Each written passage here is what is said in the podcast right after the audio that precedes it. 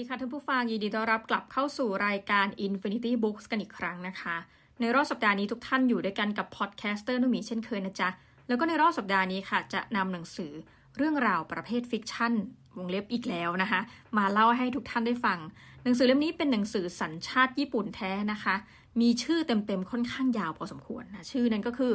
ร้านเครื่องเขียนนั้นใต้ต้นสึบากิ คือทุกท่านไม่ต้องตกใจว่าต้นซูบากินั้นมันคือต้นอะไร ยอมรับตามตรงว่าตอนที่ตัวเองอ่าน หรือถ้าท่านรู้จักเนี่ยช่วยบอกบุญทีนะคะ เราก็แอบจินตนาการไม่ออกเพียงแต่ว่าตัวหน้าปกของหนังสือเล่มนี้เขาก็มีลักษณะต้นซูบากิให้เราเห็นนะคะ ซึ่งมันก็อยู่ติดกับร้านเครื่องเขียนที่เป็นเหมือนกับจุดหลักของเรื่องของเราเนี่ยแหละนะคะ หนังสือเล่มนี้เขียนโดยคุณโอกาวะอิโตะนะคะแล้วก็ถูกแปลโดยคุณ ฉัดขวัญอดิศัย ซึ่งต้องบอกตามตรงว่า ถ้าเกิดใครเคยอ่านผลงานแปลของคุณฉัตรขวัญอดิศัยมาแล้วเนี่ยเราคิดว่าน่าจะชื่นชอบนะเพราะส่วนตัวรู้สึกว่าแปลได้ลื่นมากนะคะสำหรับกรณีของเล่มนี้นะคะ หน้าปกของหนังสือนี่มีการเขียนแบบอวยยศไว้ ซึ่งคำเนี่ยบอกเลยนะว่า เป็นสิ่งที่ทำให้เราตัดสินใจเลือกหนังสือเล่มนี้มาอ่าน แล้วก็มาคุยกับท่านผู้ฟังในวันนี้นะคะ หน้าปกเขียนว่านิยายอบอุ่นหัวใจที่ถูกโหวตโดยร้านหนังสือทั่วประเทศญี่ปุ่น มีเรื่องเซอร์ไพรส์หลายอย่างเซอร์ไพรส์ที่หนึ่งก็คือว่าโอ้เขามีประเพณีการโหวตหนังสือที่แบบต้องได้รับการโหวตโดยเหมือนกับสมาคมร้านหนังสือของประเทศญี่ปุ่น เราก็รู้สึกว่าเอ้ยน่าอ่านทางที่จริง ๆ แล้ว ตัวชื่อหนังสือนะเอาที่ชื่อก่อน นะร้านเครื่องเขียนนั้นใต้ต้นซูบากิเราแอบเดาไม่ออกอยู่เหมือนกันว่ามันพูดเกี่ยวกับเรื่องราวอะไรนะแต่ว่าเดี๋ยวเราจะมาคุยกันเนาะในเล่มนี้อะทีนี้มาดูหลังปกกันนะคะ หลังปกเขียนว่าที่นี่รับจ้างเขียนข้อความทุกประเภท จดหมายตัดเยื่อใย จดหมายถึงคนรักเก่า หรือจดหมายจากสวรรค์ ไม่ว่าเนื้อหาจะซับซ้อนหรือประหลาดเพียงใด ร้านเครื่องเขียนแห่งนี้ก็พูดแทนใจผู้คนเสมอทว่าภายใต้ข้อความที่กินใจเหล่านั้น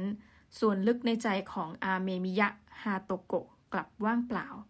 หลังคุณยายจากไปเมื่อสามปีก่อน เธอก็ตัดสินใจทิ้งร้านและย้ายไปอยู่เมืองอื่น การได้กลับมาที่นี่ได้พบเจอกับผู้คนจากอดีตอีกครั้งทำให้เธอพบคำที่เติมเต็มช่องว่างในใจได้ในที่สุดณร้านเครื่องเขียนเล็กๆ เชิงเขาในเมืองคามาคุระ ร้านเครื่องเขียนนั้น ใต้ต้นซูบากินะคะเป็นยังไงล่ะ หนังสือเล่มนี้นะคะ มีความหนาประมาณ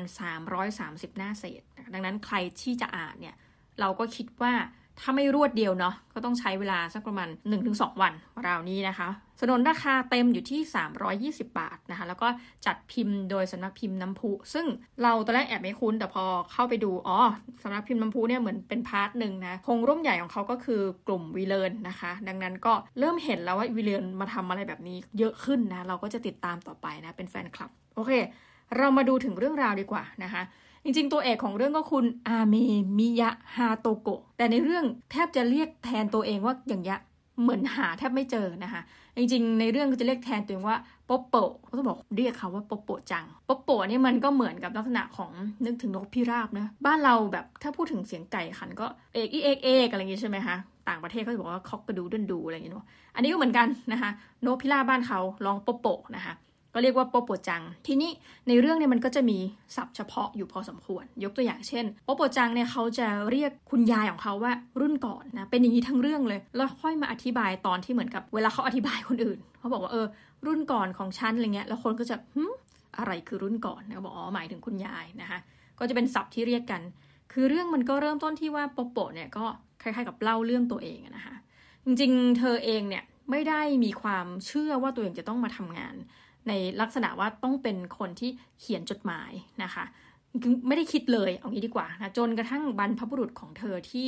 ถือว่าเป็นแค่เหมือนผู้หญิงคนเดียวในโลกใบนี้ยที่เลี้ยงเธอมาจริงๆอะนะได้จากไปนะในที่สุดเธอก็เหมือนกับตัดสินใจกลับมายังบ้านเกิด อย่างที่ได้เกริ่นไปว่าจริงๆตัวเธอก็ไปอยู่นู่นไปอยู่นี่อะไรเงี้ยนะคะ มันก็จะมีการผูกปมนิดนึงว่าเธอเองเนี่ยที่หายตัวไปจาก เมืองคามาคุระเนี่ยนะคะ ซึ่งจริงถ้าเรานึกถึงนะเป็นเมืองที่น่าจะบรรยากาศดีมาก เพราะว่ามันเป็นเมืองทะเล แต่เผอิญป๊อปโปบอกว่าก็ไม่ได้เห็นทะเลเลยหรอก เพราะว่าบ้านเธออยู่โซนภูเขานะคะคิดดูสิจะมีที่ไหนที่แบบ perfect ขนาดนี้นะมีทั้งทะเลและภูเขา คือแบบนึกถึงภาพยนตร์เอ่อซีรีส์เรื่อง Hometown Cha-Cha นั้นก็จะเป็นติดทะเลติดน้ำไปเนาะอะประมาณนี้นะคะ คือปมก็เหมือนกับว่า เธอไม่ค่อยลงรอยกันกับคุณยายของเธอเอางี้ดีกว่า แล้วมันก็เป็นปมที่อยู่ในใจเธอเสมอมานะแล้วว่า ปมเนี้ยในเรื่องมันก็จะค่อยๆพาไปแล้วก็ค่อยๆคลี่คลายนะวันเมื่อเธอกลับมายังเมืองคามาคุระแห่งนี้นะคะ คือจริงๆอะเราก็เข้าใจว่าอ้าวพูดถึงร้านเครื่องเขียน แต่ทั้งเรื่องเนี่ยเหมือนกับการขายเครื่องเขียนเนี่ยเป็นกิมมิค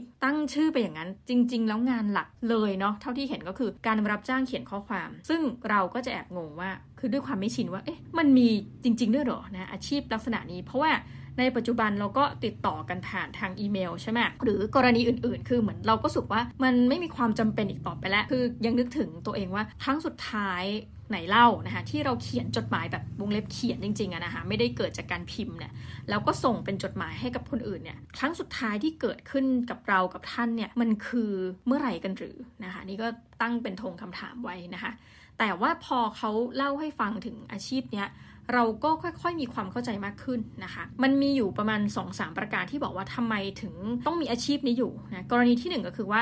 บางเรื่องเนี่ยมันเป็นเรื่องของวัฒนธรรมเนาะนะที่แบบว่าเราจะไม่สามารถพิมพ์จดหมายตอบอะแต่ว่าควรจะเขียนนะเรื่องวัฒนธรรมของเขาแล้วก็ประการถัดไปก็อาจจะเป็นเรื่องมันคือคล้ายๆคำเดียวกันเนาะแต่ว่าเป็นเรื่องของมารยาททางสังคมบางประการนะคะ แล้วก็อันที่3เราสึกว่าทั้งหมดทั้งมวลที่พูดมาเนี่ย มันเป็นเรื่องที่เราอาจจะอธิบายไม่ได้เนาะในเชิงธุรกิจนะคะแต่มันเป็นเรื่องที่ให้คุณค่าทางจิตใจ คือป๊อปโปเขาก็จะเล่าว่าจริงๆอะ่ะในสมัยโบราณเนี่ยมันก็จะมีอาชีพที่เรียกว่าอาลักษณ์ นะคะเหมือนสะกดเหมือนอาลักษณะแบบนั้น คืออาลักษณ์เนี่ยคือเหมือนกับเป็นอาชีพที่มีหน้าที่เขียนข้อความให้กับชนชั้นสูง และในการเวลาที่มันล่วงเลยไปก็แน่นอนค่ะว่าเราก็จะพอพูดถึงคำว่าอาลักษณ์เราก็อาจจะงงว่าอุ้ยมันคืออะไรนะคะแต่อย่างที่บอกว่าป๊อปโปเองเนี่ยคือก็เป็นลักษณะคนญี่ปุ่นเนาะบ้านไหนที่ทำธุรกิจอะไรเนี่ยเขาก็พยายามที่จะถ่ายทอดให้ลูกหลานเขาแล้วก็ให้ลูกหลานเขาสืบในธุรกิจนั้นๆนะคะ คือจริงๆป๊อปโปเองเนี่ยก็ทะเลาะกับคนรุ่นก่อนนะก็คือคุณยายของเธอนี่แหละ เพราะว่าเธอก็เล่าว่าตั้งแต่เด็กเลย คุณยายเธอก็เคี่ยวเข็นวงเล็บอยู่นั่นน่ะนะคะ ให้เธอหัดจับปากกา จับผู้กันแล้วก็นั่งคัดเหมือนกับคัดลายมือให้สวยภาษาญี่ปุ่น ซึ่งสุดท้ายสิ่งที่เธอเกลียดนั่นแหละ คือมีวันหนึ่งเธอก็เหมือนกับโมโหคุณยายเลยนะแล้วก็แบบว่าเฮ้ยคนเป็นวัยรุ่นนะเนาะมันก็จะมีช่วงที่แบบเราเลือกที่จะไม่ถูกกับพ่อแม่ อันนี้ก็เช่นกันคือ เธอไม่ได้มีพ่อแม่ที่ดูแลเธอนะเธอโตมากับคุณยายของเธอเป็นหลักนั้นเธอก็เหมือนทะเลาะคุณยายแล้วก็หนีไปเสียจากบ้านในลักษณะนั้นนะก็ไม่ได้หนีแบบเวอร์วังนะแต่เหมือนกับ ก็ตัดสินใจอะไม่อยู่แล้วโว้ยนะคะ ขอแบบมีชีวิตเป็นของตัวเอง จากหายกันไปจนกระทั่งปบโปะ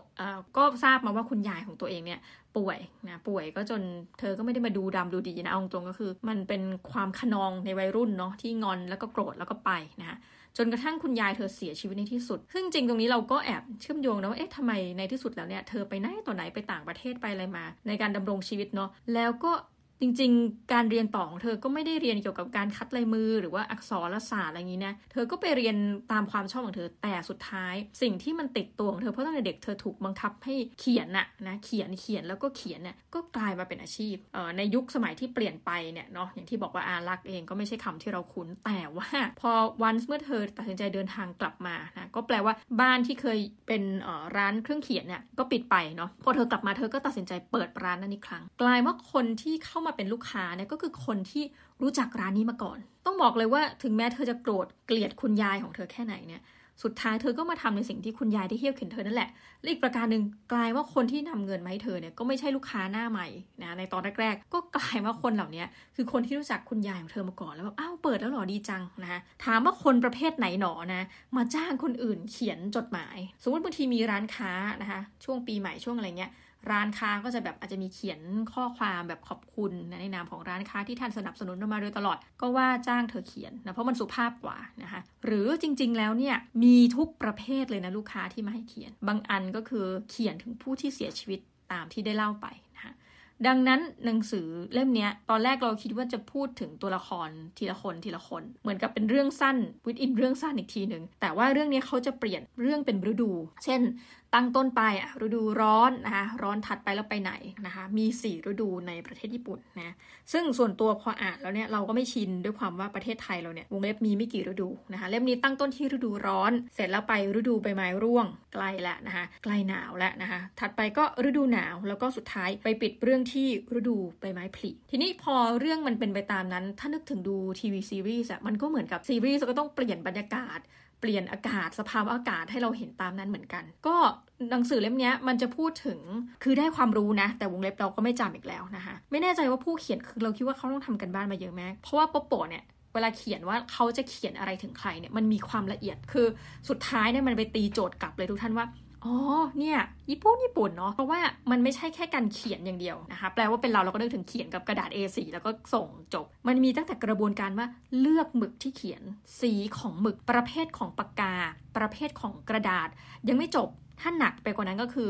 ตาสแตมป์อะบางอันเนี่ยเขาจะเขียนถึงเรื่องราวที่มันผ่านมา 10 กว่าปี เธอก็บอกเอ้ยต้องใช้สแตมป์ลักษณะนี้นะคะ หรือกระดาษในบางรูปแบบ มันจะต้องมีการเขียนในลักษณะมือต้องเบาอะไรแบบเนี้ยแล้วเธอก็จะเล่าว่าโอ้โหคุณยาย เธอก็เก็บคลังนะเรียกว่าเป็นคลังของประเภทของกระดาษนะเป็นคลังของตัวปากกาผู้กัน ซึ่งมันก็ทำให้เราแบบโอ้ว้าวนะคะทีนี้เล่าเป็นบางเคสกัน ลูกค้ารายแรกเนี่ยเป็นคุณยายนะคะซึ่งคุณยายก็บอกว่าเนี่ยรู้จักกับยายของเธอนะคะก็เลยเหมือนกับมาฝากเธอว่าเออไหนๆเธอก็เปิดกิจการกลับมา ขอให้เขียนถึงคนนี้หน่อย เราก็แบบก็เป็นชื่อนะแต่ปรากฏว่าเป็นสุนัขที่เสียชีวิตโดยที่แบบเจ้าของรักมาก เราก็แบบฮะนะก็คือเขียนไปถึงเจ้าของแหละแสดงความเสียใจที่แบบสุนัขเสียชีวิต คือในเรื่องเนี่ยเธอก็เหมือนกับอะจะต้องฟังผู้มาว่าจ้างเธอว่าโอเค เรื่องมันเป็นมาอย่างไร อยากให้เธอเขียนประสงค์ใช้เขียนเป็นอย่างไรนะคะ แล้วก็เล่าในระหว่างที่เขาเล่าไว้เธอก็เหมือนเก็บเก็บแต้มเก็บเวลนะคะ เก็บเสร็จแล้วเธอก็เหมือนจินตนาการว่าเป็นคนคนนั้นแหละที่มาเล่านะก็ในกรณีนี้จินตนาการว่าเป็นคุณยาย แล้วก็เขียนจดหมายนะเพื่อที่จะบรรลุจุดประสงค์ก็คือออกไปให้ผู้ที่สุนัขเสียชีวิต ทีนี้เราเข้าใจว่าเธอก็จะต้องเขียนลายมือให้สวยเหมือนกันในทุกกรณี ไม่อีกนะคะเมื่อกี้หลังจากที่บอกว่าเฮ้ยเปลี่ยนทั้งเรื่องของกระดาษเอ่ยนะผู้กันปากกา แล้วก็ทุกอย่างในนั้น ยังมีเรื่องของลายมือ กลายเป็นว่าอาชีพของเธอเนี่ยไม่ใช่แค่เขียนสวย และเป็นเอกลักษณ์ลายมือของเธอเองจบ แต่กลายเป็นว่าเธอเองจะต้องเรียนแบบ ลายมือหรือทำฟอนต์ใหม่ในทุกๆ ครั้งที่เขียนเพื่อให้เหมาะสมในแต่ละกรณี คือบางครั้งเนี่ยก็จะมีการใช้แบบการพิมพ์ก็มีนะคะแต่ว่าส่วนใหญ่ก็จะเป็นลายมือ คือบางครั้งมีคนเอาจดหมายที่แบบอะยกตัวอย่างพ่อแม่จีบกันอะไรเงี้ยแล้วก็เหมือนกับจริง ๆ พ่อเนี่ยเสียชีวิตไปละพอเอามาให้ปุ๊บเธอก็ต้องเขียนแบบเรียนแบบลายมือของคุณพ่อที่เสียชีวิตไป ซึ่งเรียนแบบ ได้เก่งทีเดียว ทีนี้เราก็จะมาเล่าให้ทุกท่านฟังว่า มันมีจดหมายแบบไหนบ้าง มันมีจดหมายเลิกคบกันก็มี เป็นจดหมายที่เกลียดชัง แบบว่าเออขอให้เลิกคบกับคนคนนี้ ซึ่งจริงเธอก็มีจริยธรรมนะ เวลาอะไรแบบนี้บางครั้งบางโอกาสเธอก็จะปฏิเสธไม่ยอมเขียนจดหมาย แต่ว่าในกรณีนี้เพื่อนขอเลิกคบ เธอก็แบบอะโอเค ยอมนะ เธอบอกว่าเหมือนเป็นการพัฒนาตัวเธอไปอีกขั้นในการรับงานนะ เขียนแบบนี้ใช่ไหมมีการเขียนเพื่อจะบอกคนอื่นนะคะที่มางานแต่งของเราสองคนว่า ตอนนี้หลังจากผ่านมาเป็นเป็นทศวรรษนักเนี่ยเราตัดสินใจเลิกกันด้วยดีนะคะแต่ต้องเขียนด้วยนะว่าเหตุผลที่เลิกคือฝ่ายหญิงเนี่ยไปมีคนอื่นนะคะ แต่ก็มีคนอื่นผมก็ I wish แบบ her well อะไรแบบนี้นะคะ ซึ่งเราก็แบบว้าว คือแค่ได้โจทย์คือเราจะรับโจทย์มาพร้อมกับโปโปเนาะเราก็คิดเหมือนกันว่าเอ๊ะถ้าเป็นเราเนี่ยถ้าเป็นคนเขียน เราจะเขียนยังไงให้หนึ่งจริง ๆ มันดูเหมือนกับว่าผู้หญิงก็ผิดเนาะในแง่ว่าแบบเออก็คือในระหว่างที่คบกับฉันเธอก็รู้สึกเลือกที่จะไปรักคนอื่นกับมีชู้ว่าง่ายๆแล้วก็เลือกที่จะไปอยู่กับเขาทั้งที่ผมเองก็ไม่ได้อยากจะเลิกกับเธออะไรเงี้ยแต่ก็ต้องเขียนว่าในระหว่างที่เธอเป็นภรรยาของผมเนี่ย ผมเองก็มีความสุขวงเล็บจริง ๆ นะจ๊ะ อะไรแบบเนี้ยนะคะ แต่ที่สุดเธอก็จะเหมือนอธิบายสถานการณ์ว่าเธอลงเอยเขียนมันอย่างไรนะมีทั้งอะเลิกคบกันเนาะเพื่อนเลิกคบกันจดหมายที่บอกคนอื่น ว่าเราเลิกกันแล้วเพื่อที่ได้ไม่ต้องถามไถ่ให้มันเจ็บปวดนะจดหมายที่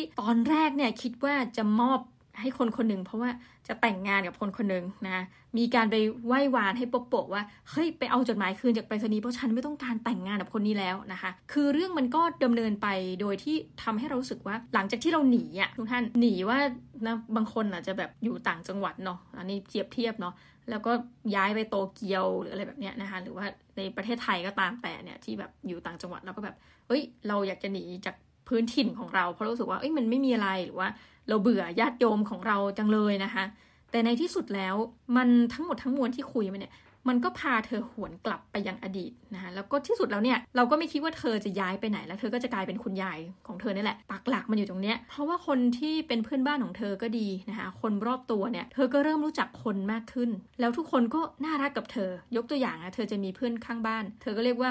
คุณนายบาบาร่านะซึ่งคนนี้ก็จะแบบ เหมือนกับเป็นสาวทรงสเสน่ห์อารมณ์ดี แล้วก็เปลี่ยนคู่เดทไปเรื่อยๆนะคะบาร์บาร่าก็จะมาชวนเธอไปกินข้าวด้วยกันนะบางทีก็มากินบ้านฉันเออฉันไปกินบ้านเธอ หรือบางทีอะชวนไปเที่ยวไปกินข้าวนอกกันเถอะวันนี้ ซึ่งจากคนที่เหมือนกับว่าโอเค เราเคยเติบโตมาในเมืองนี้แต่เราหายตัวไปไงตอนที่เราเป็นวัยรุ่นเนาะกลับมาทีนี้คือเราก็อารมณ์ว่าต้องเซตเทิลดาวแล้วนะคะแต่กลายเป็นว่าเราก็ไม่รู้จักใครเลย แต่ที่สุดแล้วหลังจากอยู่ๆไป ก็มีเพื่อนงอกขึ้นมาทีละคนทีละคน เธอเองก็ไปเจออีกตัวละครหนึ่งนะชื่อว่าบารอน เป็นผู้ชายที่ท่าทางอะประธานโทษนะคะกักขละพูดจาไม่สุภาพไม่มีมารยาทคนนี้ก็บอกว่ามาจ้างเธอนะคะมาจ้างเธอเหมือนกับว่าให้เขียนจดหมายเพราะว่าเลิกมาขอยืมเงินสักทีว่าฮ่าอะไรเงี้ยนะคะ ซึ่งเธอก็แบบจะเขียนจดหมายให้กับนักเลงคนนี้อย่างไร